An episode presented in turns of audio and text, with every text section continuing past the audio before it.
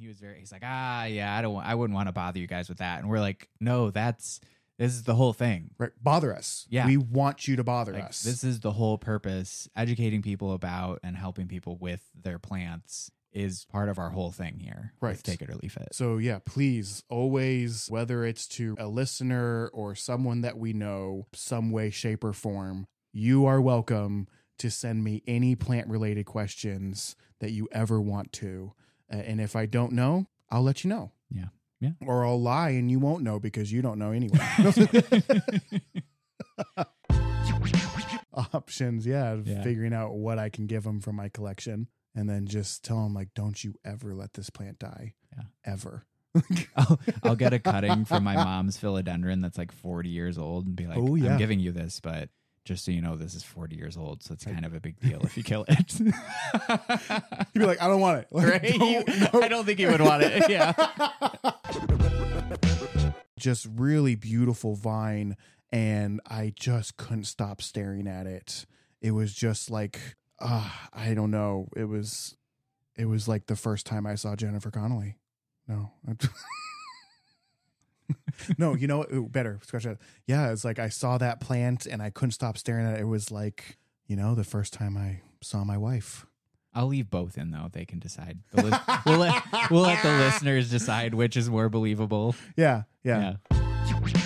type in euphorbia and just be amazed by the sheer just dramatically different variety of plants that you are going to see everything that looks from like your stereotypical cactus down to these weird foliar plants poinsettia is in the euphorbia family the funky weird agave orchid looking plant that you have. And the thing that ties these all together is this white sap. It's Mhm. just mind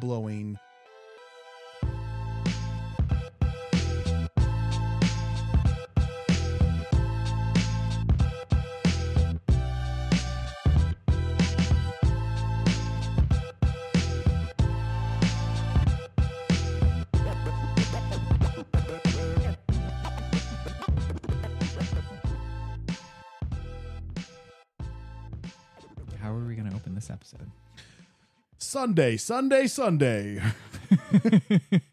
Get your house plant Sunday. We're recording on a Sunday, so it made sense. True, it is a Sunday. Yeah. And, this probably won't release on a Sunday, but we're Nope. recording it on a Sunday. Yeah. And we're recording on a Sunday because I'm still down visiting you in St. Louis. We are knocking out some recordings. We are. We are. We wanted to get a few knocked out while I'm down here for several days. And among some of the stops that we've talked about in the last couple episodes, like the Best of Missouri Market at Missouri Botanic Garden, on that same day, we also made a stop at a local tea shop, which has Mhm. been around for quite a few years. But we had such a great experience. I had actually been there once before. It was your first time going, but very cool owner, very cool space. And so we wanted to talk about it because we and also, the dude remembered you. he did. How, how how long ago was it when you went last? Two, three weeks ago? Uh, Longer? It would have been a little over a month. Okay. So and he I'm still not, remembered you. I'm not even from here, and I interacted with him one time a month ago, and he totally remembered what we talked about. what if he was just making that? I'm like, yeah, I remember you. What a good marketing ploy on his Right, end right, to right, just no matter what. Well, he said, you know, we were talking about your business, blah blah, and when I mentioned He was uh, like, oh yeah, I remember. some of the fair trade stuff that we had also talked about. Um, yeah, he remembered. But yeah, so this shop is called Teatopia, and the owner is Reginald. And This is not a paid plug. no, We're doing not. this out of the kindness of our yeah, hearts. Yeah, we just and it's his such a awesome and he's cool. yeah, he is very cool guy. It's just a really awesome local spot in a great neighborhood. So it's technically a St. Louis address, but it's on Cherokee Street, which is relatively well known down here in the St. Louis area. All kinds of funky little shops. Uh, There's yeah, a Mexican bakery, panaderia. which we also went to. yeah, but that I I don't know if we could tie that into the podcast. I got a very well. sweet potato empanada. We've talked about Oh. sweet pota- sweet Oh, potatoes. pumpkin. It was pumpkin. It was pumpkin Seasonal plants. Plants. Yeah. you got an apple churro. oh, I did. You're right. There we go. True. Plants. There we go. We tied it in. Bam. What was the name of that bakery? Uh, Diana's. Diana's. Oh my gosh. also Diana's. on also on Cherokee Street. Yes. Yeah. Oh, Another great so good. And so Teatopia, though, getting back to Sorry. our main Pastries? right, Pastries. I should talk about pastries. Right, right. and that's Teatopia. His shop is in like the Benton Park neighborhood. Kind of south of central St. Louis, south of Mobot. And Yeah. Very I- cool neighborhood. Thanks for taking me there. All I like will absolutely go back. like narrow brick homes from like the late 1800s. It's a really cool neighborhood.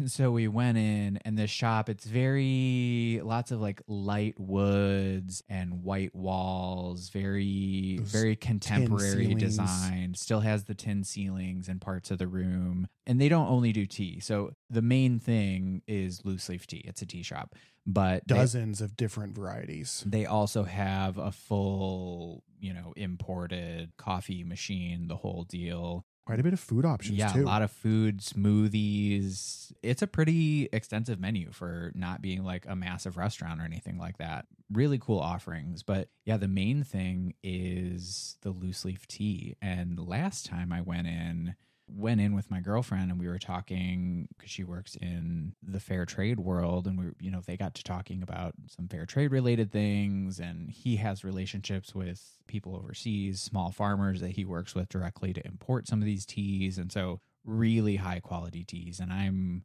uh, too snobby about teas and I wasn't gonna say it. I was yeah was- yeah uh, i will i'll say it i'll say it uh, i've had some terrible. How do you feel about lemon and black tea, Nick? Uh, but so just really, he's so knowledgeable on the teas, down to brewing temperatures and steeping times and what region it came from, and different notes with different type. I mean, he showed us two or three different types of black teas and pointed out the different flavor profiles of each. Last time I was there, we talked to him about some different types of oolong tea. So not only are you getting a really great experience just as a customer enjoying the tea or enjoying the food at the shop, you also if you want to know more about it and really get into the tea, he's more than happy to Nerd talk out. to you Yeah. about it as you're watching the tea steep and hanging out at the counter. and being people like ourselves who who already are like we're more than happy to you give us a pedestal and we'll nerd out about a topic that we are passionate about. Yeah. So to see someone else in their element like that, Mhm. I always like, you know, and like he's this is what he does. This is what he's passionate about. This is what he loves doing. He's built this business, this is his business. He you can tell he's not just doing it to make money. This is something he really enjoys and was so fun not only as far as educating you in a palatable way about something that maybe a lot of people aren't as familiar with, but also just really fun to shoot the shit with. Yeah.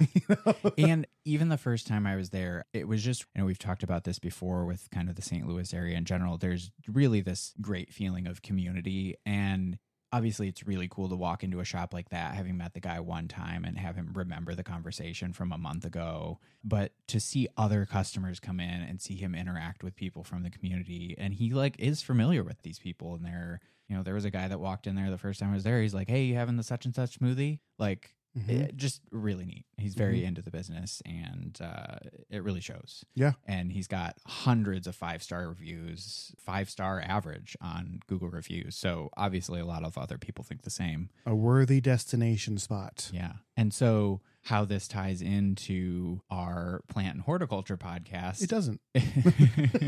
on top of tea, which would be a fun episode to talk about tea with him. Yeah. Maybe we'll we'll have to tag him in this and see. If he's willing to, to this is our way of indirectly asking him if he wants to come on and talk about tea. Right. Guess. Yeah. Yeah. but the whole upper kind of high up on the walls around the whole shop, whether it's the seating area or the main area where all the tea canisters are displayed, all the shelves are full of various houseplants. Just so cool. many. Yeah.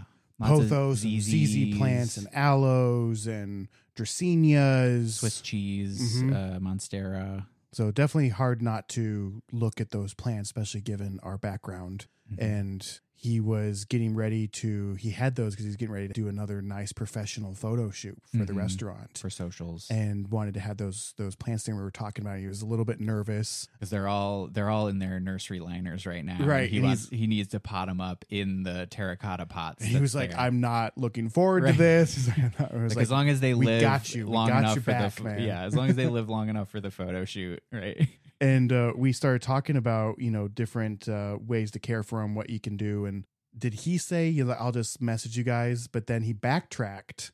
I think I think I said or one of us said feel free to message us about it and he was very he's like ah yeah I don't I wouldn't want to bother you guys with that and we're like no that's this is the whole thing. Right bother us. Yeah. we want you to bother like us. this is the whole purpose educating people about and helping people with their plants is part of our whole thing here Right. take it or leaf it So yeah, please always whether it's to Reginald at Teatopia or a listener or someone that we know, some way, shape, or form, even if you're just a friend of mine on my personal Facebook account, you are welcome to send me any plant related questions that you ever want to. Uh, and if I don't know, I'll let you know. Yeah. Yeah. Or I'll lie and you won't know because you don't know anyway. It's like send me a picture of what kind what is this? It's tomato plant. I was like, I have never seen that type of banana in my life. Block.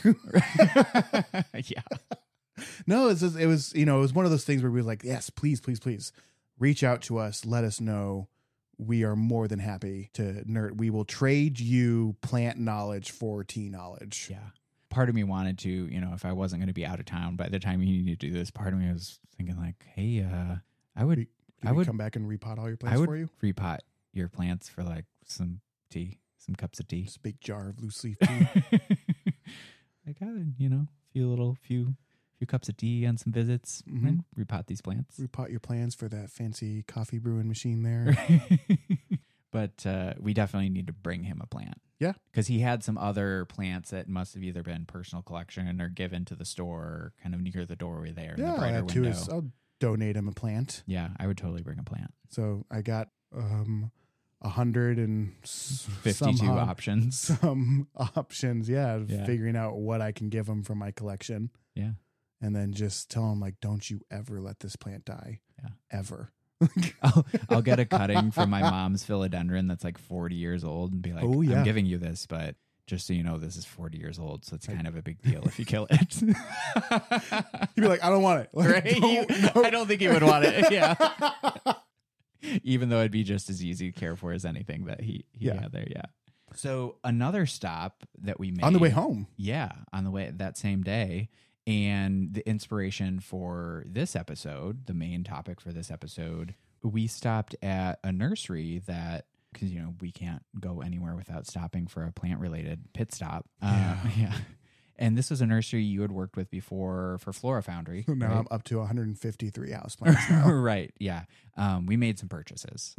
and this Didn't want to, but then I saw the plant. I was like, damn it! It's Yeah. like I'm taking this plant home with me. two of the plants that I came home with were ones that you initially spotted. right. But your the plant you got was more expensive. So I said, okay, if you're buying that one plant, I will get these two. You just bought two plants. two plants. Yeah. Yeah. So this was Garden Heights Nursery, and this is again in the St. Louis area. It's St. Louis address, but it's kind of off of South Big Bend Boulevard. Maplewood, Brentwood area. Yeah, kind of like west of Forest Park. Also, a relatively popular independent garden center in the area, especially since they're like in the city. Mhm. You know, a lot of them are kind of in the outskirts suburbs of the St. Louis area, whereas Garden Heights is one of the ones in there, and they're in a pretty tight space, given that they're surrounded by a very, you know, they're very metropolitan area, but they utilize their space very well. And pretty fun staff and quite a nice selection. Yeah, both lots of options for trees, shrubs, perennials, fall related plants outside. Mm-hmm. Then I really liked not only their pretty good and diverse selection of houseplants inside, as well as I love walking into a garden center and actually being able to find a really nice selection of small pots for those houseplants Mhm. drives me nuts when I go to a garden center that sells houseplants and then you can't get a pot, like a nice pot Right. for it. They also had some nice like chemical fertilizer selection and stuff. So just just a nice little shop.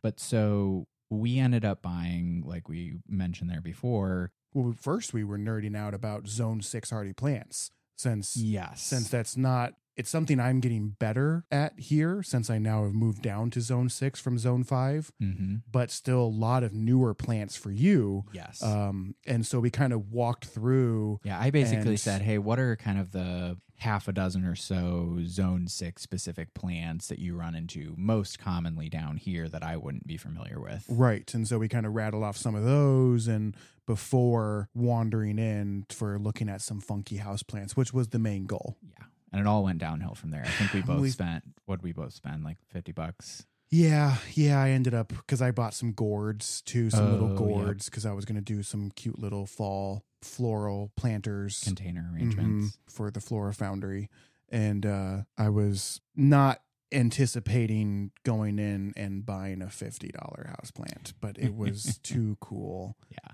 Like, damn it, I didn't want to come here and spend fifty dollars. I was thinking it's like, oh, I'll find like a cool twenty dollar plant or something like that. I was like, nope, fifty dollars. That was your threshold. Yeah. So, what we wanted to touch on today, because, and we're going to talk about some of these in specific, we found some pretty neat, more on the rare end houseplants at Garden Heights. Hey, Ethan, do you hear that? what. Oh, it's an ad. Real quick, thanks for listening to our episode today.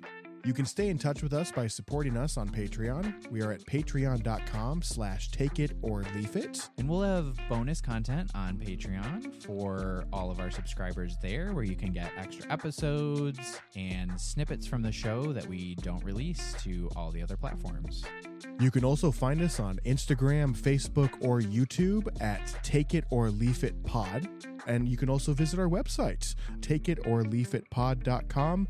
If you have any questions or comments or any stories you'd like us to research or talk about, or hell, send us a picture of a plant you want us to identify, you can send that information to show at takeitorleafitpod.com. You can also follow us on our individual Instagrams. I am at Hortwise, H O R T W I S E. And I am at N Farringdon, N F A R R I N G D O N. Thanks so much. We'll get back to the episode. Ah, you got me. So, what we wanted to touch on today is some of those unusual plants that we just recently got, and a few others that, That have been picked up. found over the last year. Yeah, just some ones that we have liked quite a bit, and going through and describing a little bit of those as some more fun houseplant options. If any of you are more curious on some of the more funky, unusual stuff. Yes, definitely sticking to the more obscure things, although some of them are becoming more available. Yes. Um, which I gotta say, just a little anecdotally here, coming from independent garden centers, I used to my my mentality is kind of softening on this. Whereas I used to five years ago have a very strong opinion as far as these more rare houseplants and the price that we would buy them from wholesale at a garden center and therefore dictating the price point that we had to sell them as versus when you find them at a box store for half the price, if not Mhm. less. And that used to really bother me, especially when I was the houseplant buyer, where,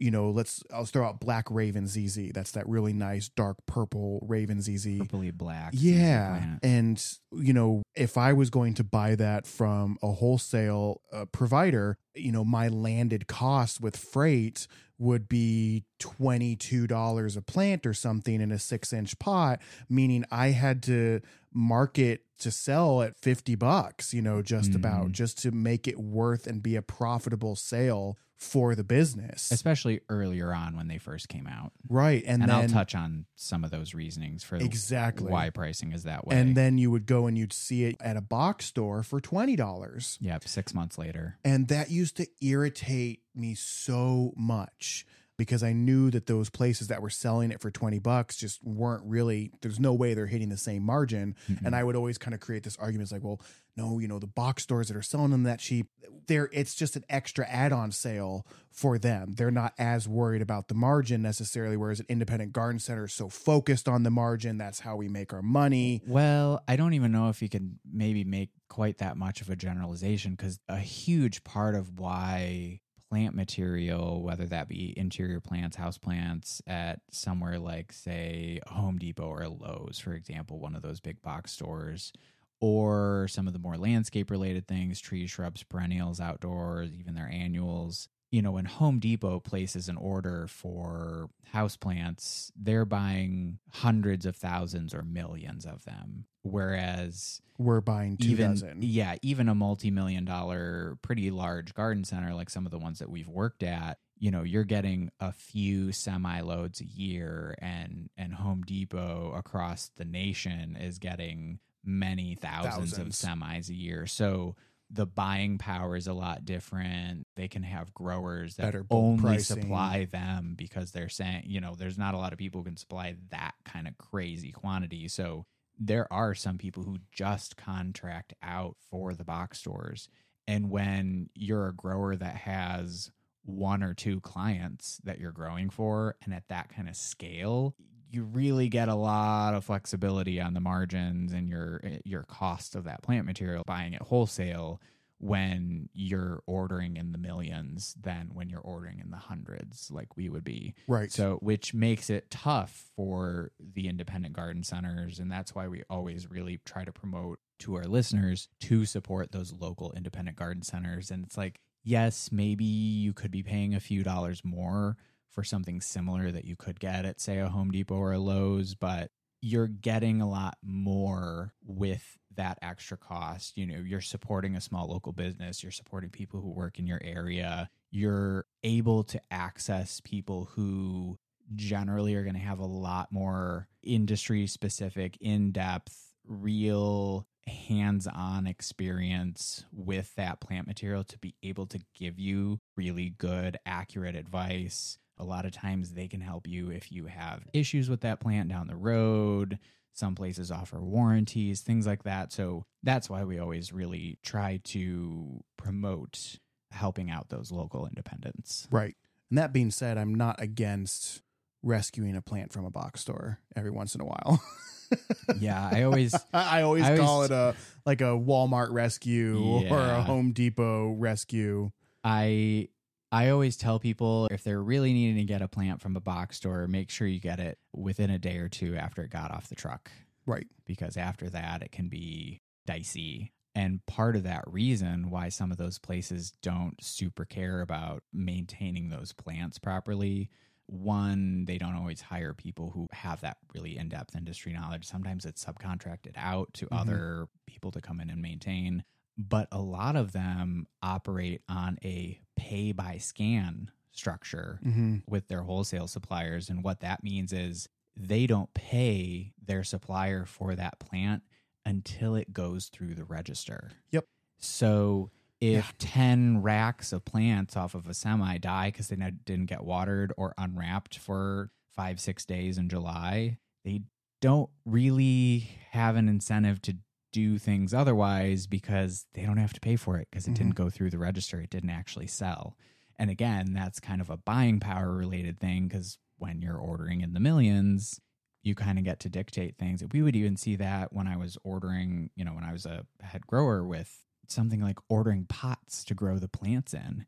If Home Depot decided they wanted a different pot color, a different shape, it would change the manufacturing capacity and processes for the people even producing pots because who is going to spend the most money and buy the biggest quantity? Not me buying, you know, a few tens of thousands of pots. They're going to cater to somebody who says, "Hey, we want millions of these and we want mm-hmm. them to look this way." So that's kind of part of why you can see some of those price differences. Sure. So, So- circling back and around to like what we picked up at Garden Heights, and then Yep. we'll talk about some other funky plants that we've that we've picked up Yeah. um, over the year. Yeah, do you we- want to talk about the vine that you got? Yeah, so that fifty dollar frickin' vine that I got, um, really beautiful. It's uh, called a Piper crocatum, Mhm. and it is related to the peppercorn pepper, which is not the same plant as like a jalapeno pepper or a bell pepper plant. Peppercorn is a so that that tabletop pepper is what this plant is related to, not the same It's relation. essentially like a little the s- the seed of a little berry that grows on this vine. right, Yeah. not to be associated with like I said jalapenos, habaneros, bell peppers, that sort of type of pepper plant. Black pepper. Right. Yeah. Right. So it is a non fruiting variety, or at the very least, the likelihood of it fruiting as a house plant is It's an ornamental. extremely minimal. Yeah. Right. But it's this cool, deep, dark green foliage with these vibrant, hot pink veins. like purpley, kind of pinky purpley. Yeah. Yeah. Just really beautiful vine. And I just couldn't stop staring at it. It was just like, uh, I don't know. It was, it was like the first time I saw Jennifer Connelly. No, I was just like, oh, there you are. um, Saw from across the room. yeah. no, you know what? Better scratch that. Yeah, it's like I saw that plant and I couldn't stop staring at it. It was like, you know, the first time I saw my wife, and it's just like, she's gonna be my wife. Yeah. Do you think that'll earn me brownie points? I think she'll call you out on bullshit. Oh. Yeah. I'll leave both in though. They can decide. The lis- we'll let we'll let the listeners decide which is more believable. Yeah, yeah, Okay. The the first time I saw Jennifer Connelly versus the first time I saw my wife. Yeah. Okay. Yeah. Yeah. This one isn't going to cause problems in my relationship at all. No. All right. Perfect. But yeah, just a beautiful plant. And there were two people that worked in that were kind of stationed in that house plant area. One of them was giving me more information than the other as far as care. And essentially, just like, yeah, so just essentially treat it the same way I would some of my other vining plants that I have. And uh, I'm pretty excited to see how it goes. Yeah. So that was the funky rare plant there. So I'm, I can't really go in depth about what it is and my experience with it because it's brand new to me. Yeah. It was the first time I'd ever seen it. Yeah. TBD on on your experience with it. But I'm looking forward to seeing how it goes and and uh, doing some propagations down the road and seeing how it takes in spring. In the spring. I'm not going to do any now. In fact, she also instructed me not to. She's like, I really don't recommend, even though this might be okay, but she was like, don't do it now. And I was like, I'm cool with waiting, especially with this being that expensive of a plant. Like, I will leave it alone over winter and address it in spring. And what we're going to do for all these plants is we're going to do a little photo shoot after we record this episode and post pictures of those in a group to our socials so that you guys can all get an idea of exactly what we're talking about. Because I know obviously we can only describe to you so much listening what these plants look like. Right. So before you saw the Piper vine, you had also spotted both of the plants that I ended up walking out with.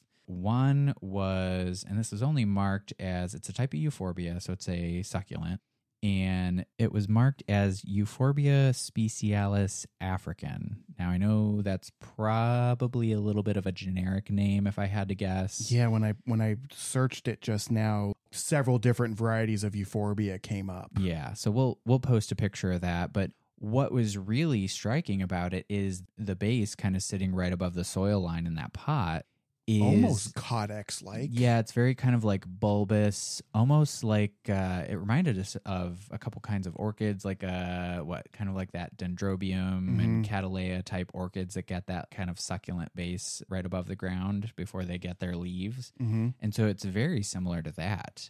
And that drew you in. And once you decided to buy your other plant, I was like, hey, I'm going to get this Yeah, one. I saw it and I was like, that's kind of like a an agave and a dendrobium orchid had a baby. yeah.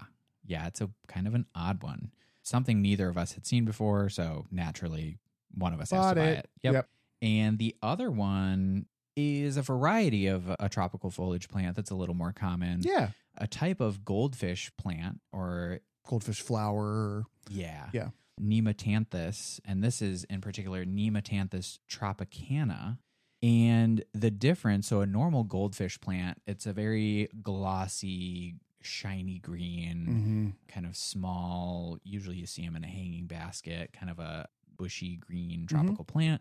but when it flowers, the flower looks like a little Fish. kind of sunny yellow orange little goldfish. Mhm. And like a little goldfish cracker. Yeah, it's kind yes, of like if sort of, yeah. It's got a little the little opening of the flower. It looks like the little mouth. It's very cute. And what drew you and also me to this and why I ended up buying it is this is a bicolor flower that's kind of a burgundy red mottled with yellow, which is very unusual. and it was super cheap, Yeah, less than ten dollars. right. for this, and there's they only had two of them left. Yep. And I, you I obviously she- got the way she better say they just came in? that day. Yeah, All these plants that we bought came in That that, day. day. yeah. And there was only one of those euphorbias, two of those goldfish plants, and five of the piper vines that I, Yeah. one of which I bought. Yeah. So So that was the other timing. really cool one. We'll send a picture or we'll post a picture of that as well. And then one that you had bought there, not when we were there together, but you bought a couple of them and gave me one, was the dead stick plant, which is also a euphorbia, Euphorbia platyclada. Euphorbia is just so expansive. They look wildly different. it- you so type in you know your this is our this is our homework we're assigning to the listeners type in euphorbia e-u-p-h-o-r-b-i-a in into your Images. google search Yep. and just be amazed by the sheer just dramatically different variety of plants that you are going to see everything that looks from like your stereotypical cactus down to these weird foliar plants poinsettia is in the euphorbia family and the thing that ties these all together is this white sap Mhm. which is kind of this go-to characteristic of many things that are in the euphorbia Yeah, genus kind of a sticky, opaque, white, milky Mhm. sap. So funky cacti with the needles, all the way to like the pencil cactus, you know, which many people might be familiar with. Like I said, the poinsettia, Or fire stick. fire stick, of- yeah. right? The funky, weird agave orchid looking plant that you have. It's Mhm. just mind blowing. I'm wondering if we're ever going to get to a point where they have to start sub breaking it up a little bit. yeah, and figure out like, okay, this is like you euphorbids, and these are euphorbias, and these are euphorcupids, or whatever. Right. Who knows? Yeah, like just bizarre to me. Anyway, just a fascinating genus of plants. And this dead stick plant is It looks dead. it's like a green brown mottled camouflagey kind of low it kind of look like a coral, sort of looking like a funky coral. Where if you saw it at the bottom of the ocean, you'd be like, "Oh, that coral's dead." yeah. Too much CO2. Some diver touched it. yep. Yeah. Uh very weird, very funky. And I now we have help- matching ones. Yep. I couldn't help uh, wanting to get some of those, and just Yeah. saw. I was like, so I bought us each one when I was there previously. hmm Like, oh, never seen that one. Oh, it's a euphorbia. Holy crap. Yep. Gotta get it. And I'm very curious to see how that's going to grow. Yeah. And the, the new growth looks normal, like bright green. and with it being a euphorbia, generally that means pretty drought tolerant. Most things in the euphorbia that that we will interact with is now poinsettias are they're very different, but what makes a poinsettia the way that we see poinsettias here in the holiday seasons Heavily modified. Right. But poinsettias in southern areas in, in Latin America and southern parts of the United States, Yeah, it's like a ditch weed yeah, they're very drought tolerant, but they Yeah. don't grow necessarily the same way with the vibrant reds and whites and pinks that we see Yeah. poinsettias at at the store. So those were the four from Garden Heights. And then you wanted to touch on three different philodendrons and a monstera that you have picked up. Which will kind of lead year. into you're kind of talking about yeah, the availability of these plants and why they are becoming more available at more reasonable prices. Yeah. So I did find a white princess and a white knight philodendron. And they have this very dramatic white variegation to the foliage. Mhm. Um, so like a green and white mix Right. Sometimes to such an extreme where literally half the leaf will be green and half the leaf will be white. Mhm. Like And- totally pure white. Right. White. And sorry, bad. Come on, that's funny. and the white princess is essentially just a variant of another very social media internet famous philodendron, the pink princess philodendron, sometimes Yeah, just when- referred to as the PPP. It is. It is. And Okay. they refer to it as the PPP. It is the PPP. Not to Um, be confused with the uh, government loans during COVID. And I think part of protection loans. I think that that stemmed from the fact that it like got super popular during yeah. COVID when we saw this massive boost in houseplant sales and and this huge want and following for more rare and obscure houseplants. And whether you know these by name or not, when we post pictures of these, you will if you are involved at all in anything plant related on social media, you will recognize these. Especially the pink princess. They were very popular, like you said, on the socials kind of during COVID and after. And at that time, I mean, for a little plant in a six inch pot, you could pay what, 40 to $80, depending on where you were getting it, Oh, more pink princess philodendron at its heyday on the internet.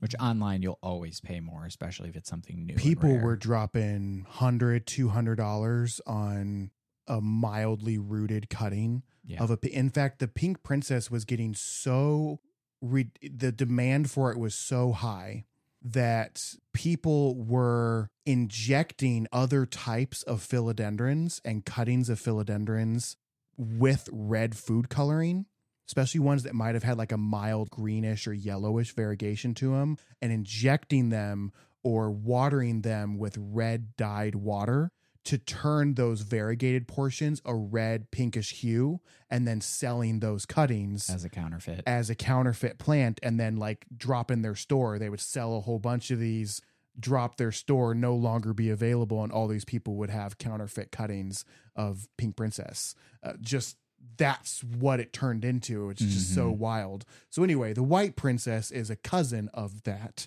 Super cool plant. The white knight is just bigger it's it's a larger leaf i think it grows to be a, generally a larger sized plant as well it looks like it's probably going to be a little more on the kind of bushier Right. type, whereas the others look like they're going to be more mild the trailing, or type. climbing. hmm So very excited about both of those. The White Princess I found at an independent garden center in the area, Chesterfield Valley Nursery, and the the White Knight, and this is the only place I've ever seen the White Knight. It was a box store purchase. Mm. I but it was so cheap and I'd never seen it anywhere before, so I bought it. Mhm. But I'm yeah, I'm not going to feel bad about it. I'll give you a pass. I guess. Okay, cool. But yeah, and then like I said, you know, silently judge you. Right. um, and uh, so then, like I said, I already talked about the Pink Princess. What's really fun for me when I think or talk about the Pink Princess philodendron is just knowing that it was only a couple years ago that this plant was like this $200 online purchase and people were buying it and it was almost like this um oh gosh this It's like a luxury good. yeah, Yeah. you know, it was like gave you this I would always joke during this this height of 2020 COVID and houseplant buying. I was like, "Oh yeah, you got you got stocks, you got cryptocurrency, and you got houseplants. Like these are what you can gauge your your monetary value as." And so now we're at this point where the pink princess due to tissue culture which you're going to talk about it's now so available that you can just buy it $20 any box store now Yeah. in fact it's so popular and not expensive that I found it at Missouri Botanical Gardens just planted in the landscape. Right. Just a little grouping of three of them. I was like, they've just planted pink princess philodendrons just just in the ground. They're just like, eh, just throw them in the ground. It's fine. They weren't that expensive. It's like, wow, how the mighty have fallen Right. from this super rare luxury um, well, and that's to you know same thing with the other one you wanted to mention, the Thai Monstera. constellation Monstera is Yeah. also starting to get to that point. Once upon a time, many, many, many hundreds of dollars. In fact, Sometimes even for a cutting. oh yeah, just Yeah. for a cutting, sometimes an unrooted cutting. If you were buying at a this leaf. time a 2020 in you know year 2020 Thai constellation that was already like a grown plant rooted in a six inch, eight inch pot, hundreds, if not maybe even breaching into the thousands of dollars. Yeah. And this is, for anyone who's not familiar with that, uh, probably most people know the Monstera deliciosa. They're everywhere from the little pop socket things on the back of your phone, used on that, to stickers, to very popular leaf. backgrounds on social media. And I've seen it as an earring. It's everywhere as like a fake plant, as a silk stem. It's at- like the poster child Lobby. for tropical plants. Yeah. So this Thai constellation had the speckled white variegation in the leaf, and that was still is relatively uncommon to find. Uh, still a very expensive plant. I mean, a six-inch rooted plant, relatively small. You know, not getting the little holes in the leaves, the fenestrations in the leaves yet. Still, what a hundred bucks, Right, Easily although they're 100 coming- to two hundred. They're coming to be much more. I think they're going to start hitting the shelves here pretty inexpensively between twenty five and thirty five dollars probably for a four inch to six inch pot. But yeah, another fun plant there. I finally was able to get my own. But yeah, that's another very interesting how the mighty have fallen. This plant that was hundreds upon hundreds of dollars for an unrooted cutting online a couple years ago to now being available pretty soon here at mini box stores and independent garden centers for for tens a of much dollars, right for a much Yeah. more reasonable price and it's rooted in a pot with soil but i remember it was 2020 and purchasing house plants at this garden center that i worked at and i'm talking to one of the vendors out of florida that I would buy from a lot of different funky things. And we were talking about the Thai constellation Monstera. And I asked him, uh, Do you have any of those? Are you going to be selling those wholesale? And he was like, No way. I was like, really? And he was like, oh, we have several mother plants, meaning so those are the general term for plants that they will use for propagating and taking stem cuttings for. And they were just using them just for that. So they had three large mother plants of the Thai constellation that they were just taking. He's like, we're making a killing just selling these online, like eBay. And he's like, there's no way we, they don't no, want to dilute the market. Right. There's no way that we can sell them to you uh, because I can sell cuttings online for a hundred dollars. Yeah. So it's not going to hit wholesale for years. Right. And I was just like, dang. I was like, I appreciate the honesty.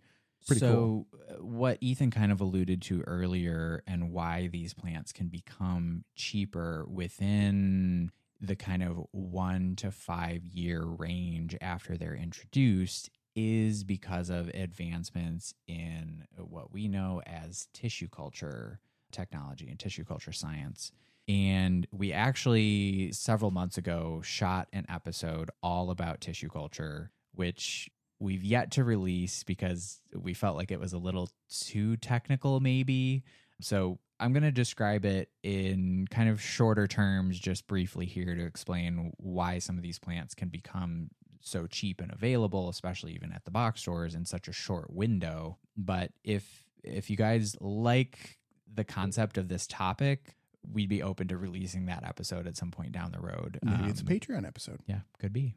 So essentially, what tissue culture is, especially the one that's used more in our world of of ornamental horticulture, is taking some part of the original plant, whether that be some cell scrapings or some tip cuttings or whatever part of that plant, and in a sterile lab environment in a very particular growing media, you more or less create clones of that original plant through multiplying them in vitro, so in this lab environment, sterile, and you can take one plant and multiply it out to many thousands, if not millions, in that environment in a relatively short amount of time. And different than like taking cuttings, where that's also a clone, right. but you're going to burn through way more of that Yeah, plant. And where you're cutting a big full pieces. plant, you might be able to get a, a dozen, couple dozen cuttings. Whereas this, you get, like you said, thousands of clones of Mhm. this plant now. Yeah, if not into the millions. And so in this lab environment, they're multiplying it out.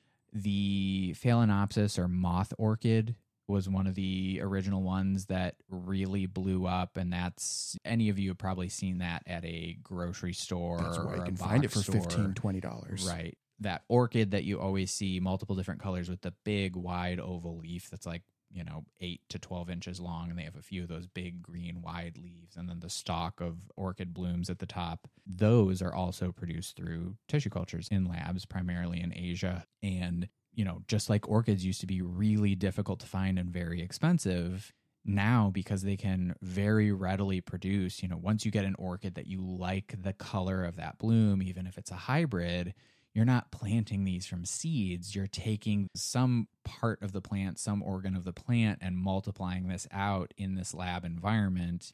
And like little petri dishes. Like they'll Mhm. grow these Yeah. in petri dishes. in a little special media. Yep. And that's how you can really quickly multiply these plants out. I don't think it works quite for everything, but they've done it for agaves. That's a common one. They'll do it for. I didn't know that with agaves. Yeah, because agaves used to take. Yeah, they take for, they used to be so expensive Yep. to the point where like we didn't even bother buying them when we were buying wholesale because like Mhm. I can't flip that agave for forty dollars. Right. But now, yeah, now they've become much more Mm-hmm. Reasonably priced. It's very common with philodendrons and monsteras, certain types of tropical foliage, to shrubs like hydrangeas, you'll see it sometimes. Uh, some of the funkier coneflower perennial varieties, really kind of a whole range with that technique as that science has improved in the last several decades to what it is today. And so when you have something like the White Knight or the White or Pink Princess or the Thai constellation, that then becomes an option. You have that initial plant and you can multiply it out. Well, one of the things that can complicate this and limit the availability on the market is it's not uncommon for a select few breeders and people with these tissue culture labs to essentially patent the rights to that type of plant. And so you might have one person controlling the whole supply for Raven ZZ plants or the whole supply for the Thai constellation Monstera because they have the money and the resources and the labs to do this tissue culture propagation. So they can kind of control when and how and where it initially hits the broader market, most often to the box stores. So that's why you could see online or at an independent garden center, maybe a Thai constellation in a little six inch or a four inch pot for a hundred, two hundred, three hundred dollars early on. And then all of a sudden you'll see it at Home Depot or Lowe's for 1999 Mm-hmm. because that one supplier controlled who and when they sold it to. And once they can produce them in the millions, now they can wholesale them out to people who are looking to buy plants in the millions and who has the money to do that, you know, multinational chains. Mm-hmm. So that's kind of the very brief rundown of kind of the concept of what tissue culture is and why those plants can go from being insanely expensive to all of a sudden they're everywhere. Everybody and their brother has one for 20 bucks. Mm-hmm. So that's kind of why that can happen. Yeah. I think I know we had some tangents there, but I think that kind of wraps up what we wanted to hit as far as some of these funky varieties that the both of us have picked up this year in terms of houseplants, since we've been on a little bit of a houseplant kick for themes for some of the last couple episodes. Mm-hmm. Yeah, I think that wraps it up. Alrighty, well, this has been the Rare Houseplants episode for the Take It or Leaf It podcast. I'm Nick Farringdon, I'm Ethan Wise. and we'll see you guys next week. Bye. Bye.